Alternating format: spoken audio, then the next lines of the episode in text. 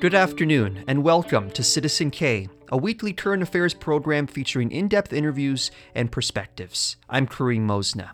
This week on Citizen K. Well, when you're on your board going down a hill and you're you're coming up on 110, 120 kilometers an hour, you, you, you get a bit of a sense of tunnel vision. Like the world around you is irrelevant. You're just focusing on staying on the road and uh, getting down that hill. Ever heard of street luge? Neither had I. That is until I spoke with Kingstonian Nick Kamink, who was looking to raise money to go to Argentina to represent Canada in the World Skate Games. We'll learn exactly what street luge is coming up. But first, there's less than a week to go until the municipal election. I've spoken with and featured conversations with mayoral candidates on the stoop Wednesday afternoons at 5. But since we are in a crunch, as the election is, as mentioned, less than a week to go, we're going to feature my interview right now with incumbent Bryan Paterson to begin Citizen K today on CFRC 101.9 FM, CFRC.ca, and podcasting through Spotify and iTunes. Okay, Bryan. So I just want to go over some of the key uh, elements of the platform. Um, tell me about this new affordable housing fund. How exactly would this work that you're looking at proposing here? So the idea is that um, as we build new new housing across the city. And, and again you know i think we need more of all different forms of housing but i think you know a particular emphasis on on townhouses and duplexes and tiny homes and smaller more more affordable types of housing more rental housing for example that um, the more that the more of that housing we build when you build that housing uh, that then generates uh, tax revenue to the city and so my proposal is to take a dedicated percentage of that new revenue and channel it into this affordable uh, municipal affordable housing fund. And so that's key for being able to then to build more subsidized housing, which of course we have a desperate need for as well. But but when we talk about subsidized affordable housing, we need to talk about where that funding is going to come from. So obviously, as mayor, I would continue to advocate with uh, the federal and provincial governments for more funding. But I think that this is also a mechanism the city could use, and then, for example, to, to buy land, to buy properties uh, that we could then match with other funding to build more subsidized affordable housing. And I understand further, you're talking about some innovative uh, approaches to solving this housing crisis that we're in. Uh, tiny homes, 3D homes. Yeah, tell me a, bit more about what how that could potentially uh, be accomplished. Yeah, well, I mean, I think that the one of the big issues is that housing has become so so expensive and so time consuming to build um, that I think that the time is right for some out of the box innovative thinking. And so, yeah, I, I would love to see Kingston positioned as uh, a leading 21st century city on what is probably the biggest issue for almost every city across the country. Um, so, uh, pilot projects uh, there's a, a, local company here, Anchor Concrete, that's gotten into into this with their modular housing. So, okay, well, how about a pilot project to be able to uh, get some new modular housing uh, up and running that can be constructed far faster than traditional housing? 3D uh, printed homes. There's a, a, couple of local companies that are that are delving into this space. So, could we look at a pilot uh, to be able to, pro- to provide some of that housing? So, so I think I think that the overarching goal here is for Kingston to be uh, a leader in the sort of creative solutions, innovative ideas for housing that ultimately uh, can provide housing solutions at lower costs that people can afford. And I understand collaboration is a big part of your approach. Yeah, you can't. The city can't do any of this on its own, and I think any any uh, entity uh, or any suggestion, you know, that somehow you know this is is uh, can be solved by one partner i think is is is totally wrong. I mean uh, think about every affordable housing and supportive housing project that we've been able to to launch over the last few years. I mean i'm proud of what we've been able to do but uh, the city has just been one partner of many in all of those projects. Uh, the indigenous housing center for example that's a partnership with Tipi Moza, which is a local nonprofit, and then with funding from the federal government. And then the city bought the property. And so that was what created that housing. Uh, the new Princess um, uh, uh, community housing project uh, just up from the Kingston Center. Again, the city was able to buy the land. Then we partnered with Kingston Frontenac Housing. Then we were able to get some funding through the National Housing Strategy. So again, all of these projects usually require at least two or three different partners uh, to be able to put together where everyone's kind of focusing on what they can do. Uh, that kind of collaboration is critical, and I think that that's what we learned in the pandemic. Um, that's why I think we fared so well during the pandemic, is we work together as a community. And I think that that approach uh, needs to continue with all the challenges we're now dealing with uh, post-pandemic. Of course, linking into this is the cost of living, which is also, I understand, a, a big part of your platform. And uh, an element here caught my eye: reducing uh, transit cost. How much are we talking here? So I think that this is something that that I would propose. I would bring to council and have uh, have city staff, uh, you know, work with staff to come up with some recommendations on exactly what the uh, what the reduction in the cost would be. Obviously, I would want it to be, you know, a, a significant reduction. Is basically a way to uh, a give people a, a, break on on cost of living, and b um, help to um, get people back in the habit of taking Kingston Transit. Uh, the fact is that our ridership for our transit system is still well below where it was before the pandemic. And so I think that there's a, a real opportunity here uh, with uh, with lowering the cost of that transit fee. Obviously, for for people with lower incomes, they already qualify for a, a lower lower price uh, transit pass. This is something that would be offered to uh, to everyone to be able to use uh, to get transit ridership back up. And then as ridership comes back up, that in turn would then allow us to be able to extend the program uh, that much further. That's the ultimate goal. We know transit's a really, really important part of our vision for the city. Uh, so this is this is both to provide a, a break on the cost of living, but also to try to uh, provide that incentive that I think some people might need to to get back into using transit again. Another aspect I, I see here is uh, job creation. tell me about some of the strategies uh, to achieving that. Yeah, well, the big challenge that we have as a city right now is that we are we're running out of room, uh, particularly running out of industrial land, running out of space in our city business parks, uh, where new businesses can come and locate. And and I'm very concerned about that because uh, we actually have a number of businesses that are lined up at our door right now that want to come and set up shop here in Kingston and offer good quality paying jobs to people in our community. I mean, that's that's really important. But they're not going to be able to do that if they don't have space if there's nowhere they can go. So, really, I think one of the key strategies and a key area of focus for us over the next few years is to uh, find ways to expand our city business parks and expand the supply of industrial land and uh, make sure that we're not having to turn businesses away, particularly when they're uh, they're going to be bringing good paying, uh, quality jobs and career opportunities here to the city. And of course, we, you know, we just recently welcomed the first marine uh electric vehicle charger, and uh, certainly the, the electric bus is uh, rolling through Kingston. Just rode on it the other day. It was, it was quite quite an experience. Uh, what are we going to see more um, in terms of addressing the climate crisis, the climate emergency? well, certainly in my platform, I'm I'm really you know putting forward a vision that sees Kingston as a as a leader in that transition to uh, electric vehicles, electrification, uh, looking at ways that we can adopt renewable natural gas as a complement to to, uh, to to traditional natural gas that comes from fossil fuels. So I think that um, really, I, I think that Kingston has an opportunity again to be a leader with practical, sustainable, financially feasible uh, actions that we can take that are creative, that are innovative, um, that makes sense financially and economically uh, and environmentally and you know being able to a lot of it's just adopting new new technologies and new ways of doing things. And so i mean we've already been a leader on uh, you know installing uh, charging stations for electric vehicles. As you said we're uh, we're home to the first uh, charging station for electric boats. Uh, and i think there's so much more opportunity to to continue to work on that. One of the big things of course in doing that is, and this is something people don't think about, but we don't actually have enough electricity capacity to be able to do any of these things that I've talked about. So I think a really key important step uh, over the next few years will be to uh, make sure that we're able to work with the province and with Hydro One and with other partners to make sure that we we need to invest in a new transformer station that will bring uh, more electricity into the city so that we can actually achieve these electrification goals we're talking about. Excellent. Uh, Bryan, just before I let you go, you know, you, you've served as mayor since 2014. Uh, what would you say um, would perhaps be one of your proudest moments uh, as as mayor?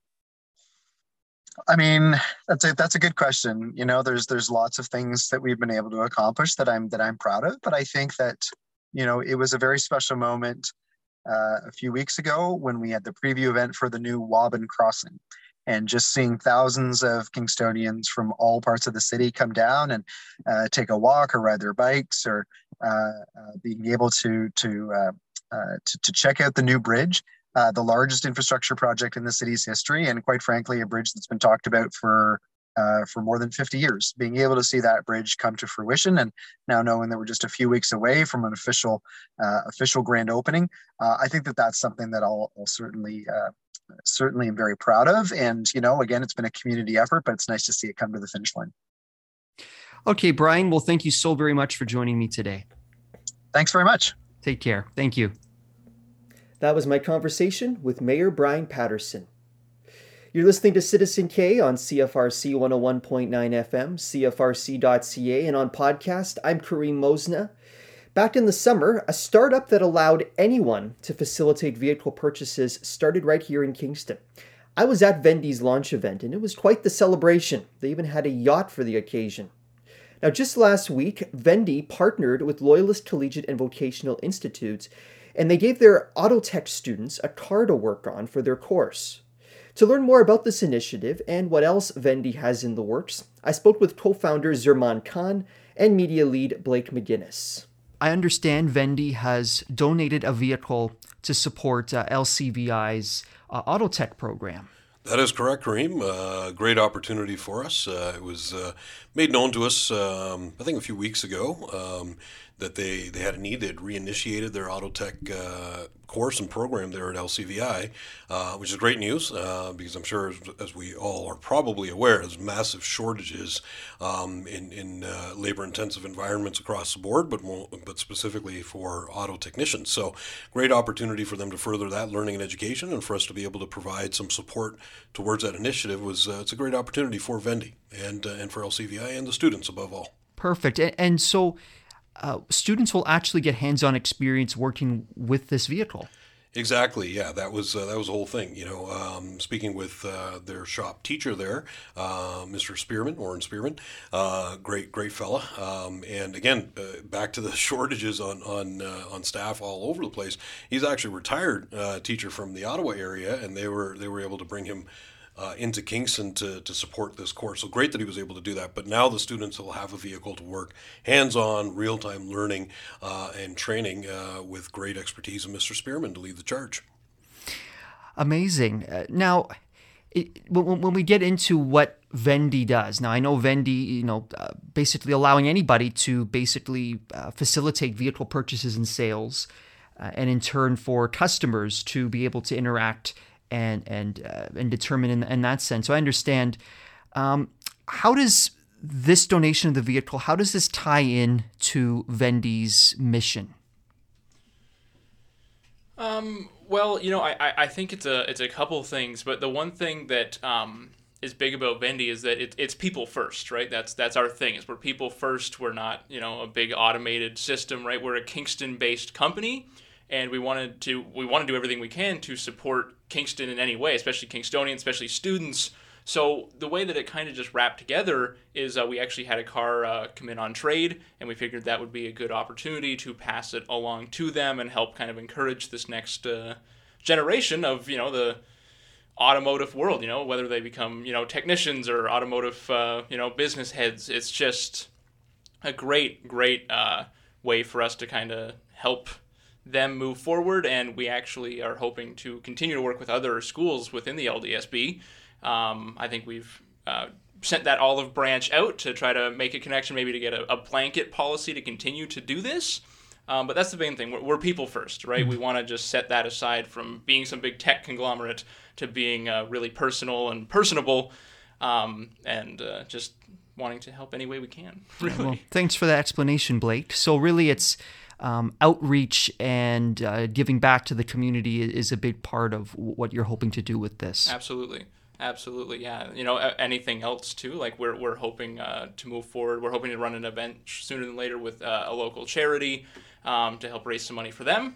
Um, it's uh, anything we can do in terms of uh, outreach is we, we are actively looking for more opportunities to do that within the Kingston area. Um, and as we expand as well, uh, we're uh, launching um, in Ottawa, um, I believe, the beginning of next month. Um, so we're, we're going to plan citywide outreach any way we can between here, you know, and Ottawa, which is why we reached out to the LDSB to hopefully get more of a blanket policy for all the schools in the school board, um, so we can continue to do that.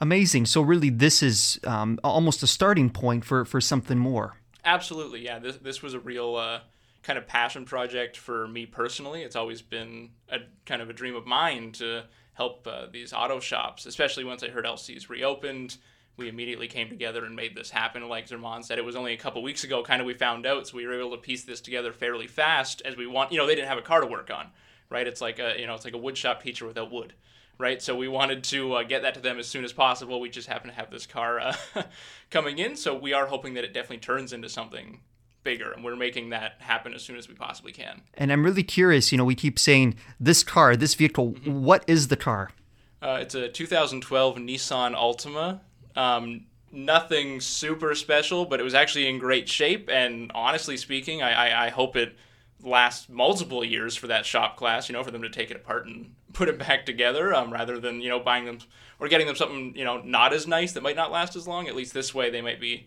self sufficient for a while before needing the next car. and you just revealed uh, that you're looking at expansion. Uh, yeah, absolutely, uh, Karim. I mean, uh, right now our platform is available provincially uh, throughout the province of Ontario, um, but we want to deliver some targeted launch events uh, in, in some of the other larger markets, obviously in Ontario, that being Ottawa, and then inevitably in Toronto. But uh, beyond that, we're really looking at taking this platform national. that's a long term goal and focus for us, and beyond, right? I mean, our, our mission is is really it's it's local, it's national, it's international. There's there's no reason why uh, we would be limited from that. The platform itself is designed to be able to be functional just about in any marketplace. Uh, so long as obviously we're, we're you know abiding by the, the, governing policies or, or, laws in each of those particular markets. But uh, no, we look forward to it. There's nothing like it in the marketplace right now, um, and we're, we're excited to be the first ones to deliver this type of a community-based marketplace where uh, you know our vendors or licensed uh, certified automotive consultants are able to bridge gaps for sellers and buyers and, and, and bring these individuals together to, to really put them in the in the driver's seat, so to speak. Um, no pun intended, or intended, I guess. But uh, but to give the, the average consumer a little more control um, and the ability to function in a safe and secure uh, environment where they can get uh, great value overall. Excellent. Thanks for that, Zerman. So, uh, if you, how, how have things been going? I know it's been, I, mean, I want to say end of June that the official launch happened, or was it was it July? Uh, actually, August. Uh, August? first first weekend in August was the official uh, launch mm-hmm. for us. It's uh, it's been going really really well. Um, in the sense that you know it's it's a whole new thing for us as well, right? So some things that will become more known to us or more apparent as we continue to to grow this and build this. Um, and when we take a look at our core team, our, our, our founding partners, that being Trevor Cotton, our, our founder and CEO, it's his brainchild. He's he's been quite the visionary for a very long time, and then bringing uh, you know some of the partners together that that worked with him on this, namely Tyler French and, and Daniel Babineau, uh, both critical individuals. Amir Beg, and then and then myself, Zerman Khan, uh, and then our digital marketing team with with Blake and with Sarah and uh, and now Spencer Gibson who's joined us. So the team's the team's growing, and uh, the the it'll take a little bit of time, I'm sure, for that trust and confidence to build in the marketplace. But we're we're very comfortable with what we have here as a product, and uh, and look forward to, to making sure the rest of the, the world inevitably understands that, that this is here and it's it's looking to do great things and revolutionizing the automotive industry. Great. Zerman, Blake, thank you very much for joining me today. I appreciate it. You're very welcome, Karim. Thank you. That was my conversation with Blake McGinnis and Zerman Khan of Vendde. Now, finally, we get to learn what street luge is. I spoke with Kingstonian Nick Kamink, who, through a GoFundMe campaign, is looking to raise $2,500 to cover costs to get down to Argentina to represent Canada in the World Skate Games. To learn more, here's my conversation with Nick.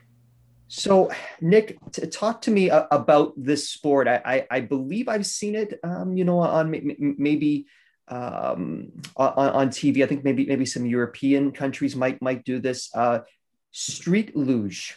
Street luge. It's um, not a whole lot different than ice luge, except uh, you know we're on the road and uh, obviously we're on wheels instead of uh, blades, and uh, you you negotiate the track as quickly as you can without crashing, and uh, yeah, that's that's kind of it in a nutshell. Right, because you know it, it, you sort of see how they're you know you're kind of going down the hill, right? But you're right near to the ground, holding on. Yeah, so we ride a, an aluminum or a steel, sometimes they're carbon fiber board. Some of the guys have between, they can have as little as four wheels. Some guys have eight wheels on their board. And yeah, you sit about two inches off the ground, and that's about it. And um, by leaning your body left or right, that that allows you to turn.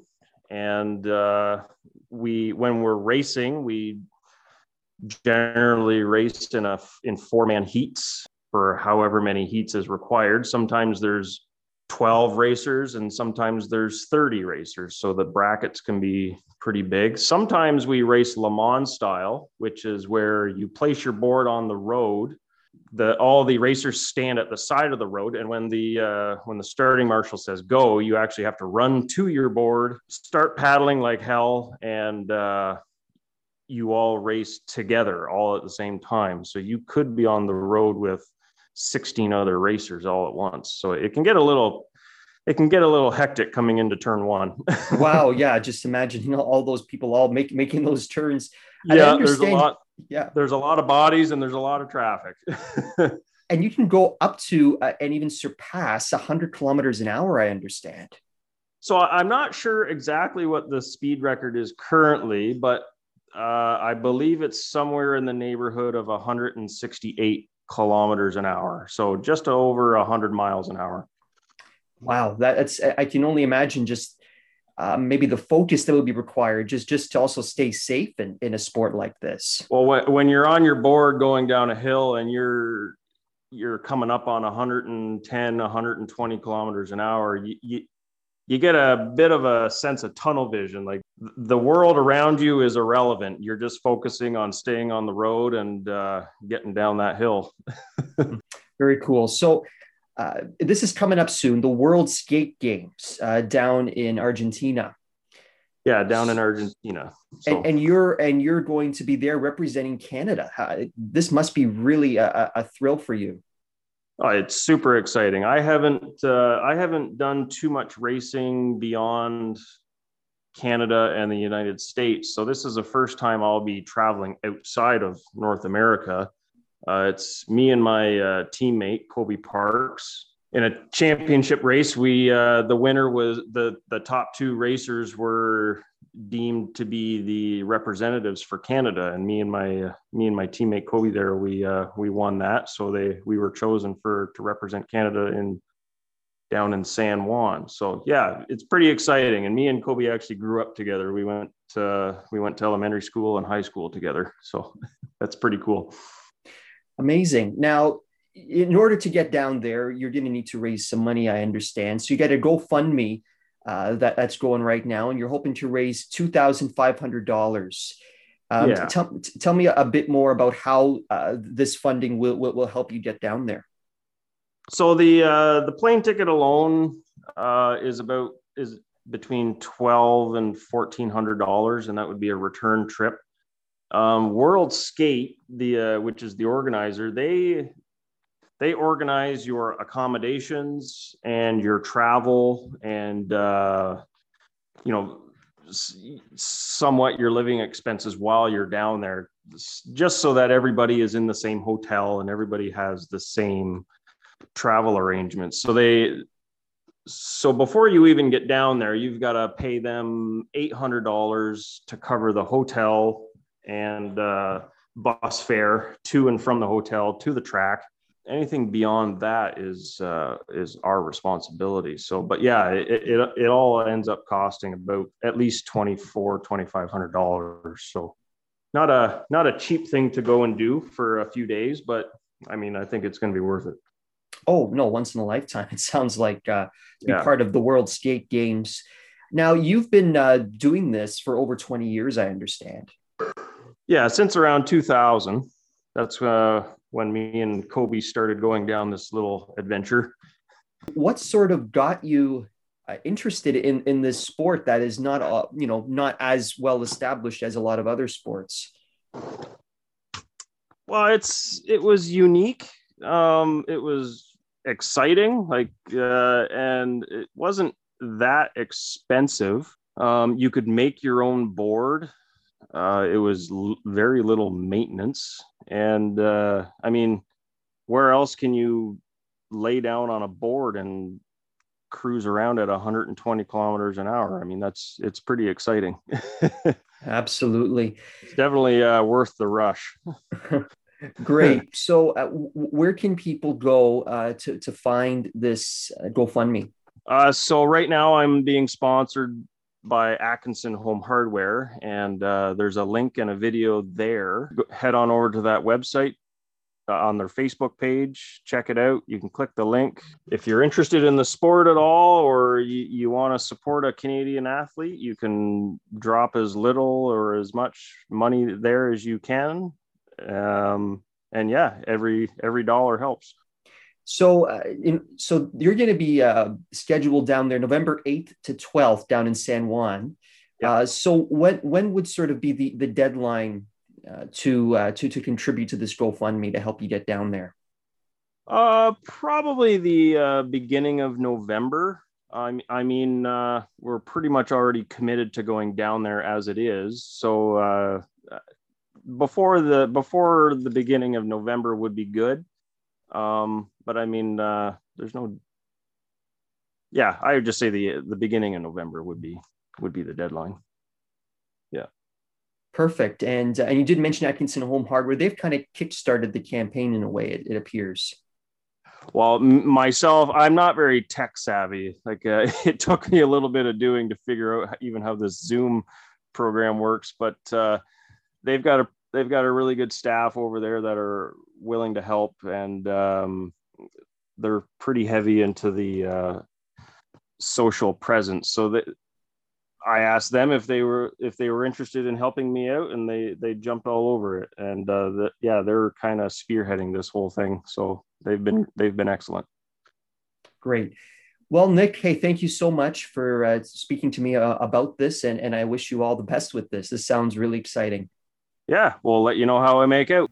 That was my conversation with Kingstonian street luger Nick Kamink. And that's all for Citizen K this week. Citizen K was produced with the generous support of the Faculty of Engineering and Applied Sciences at Queen's University.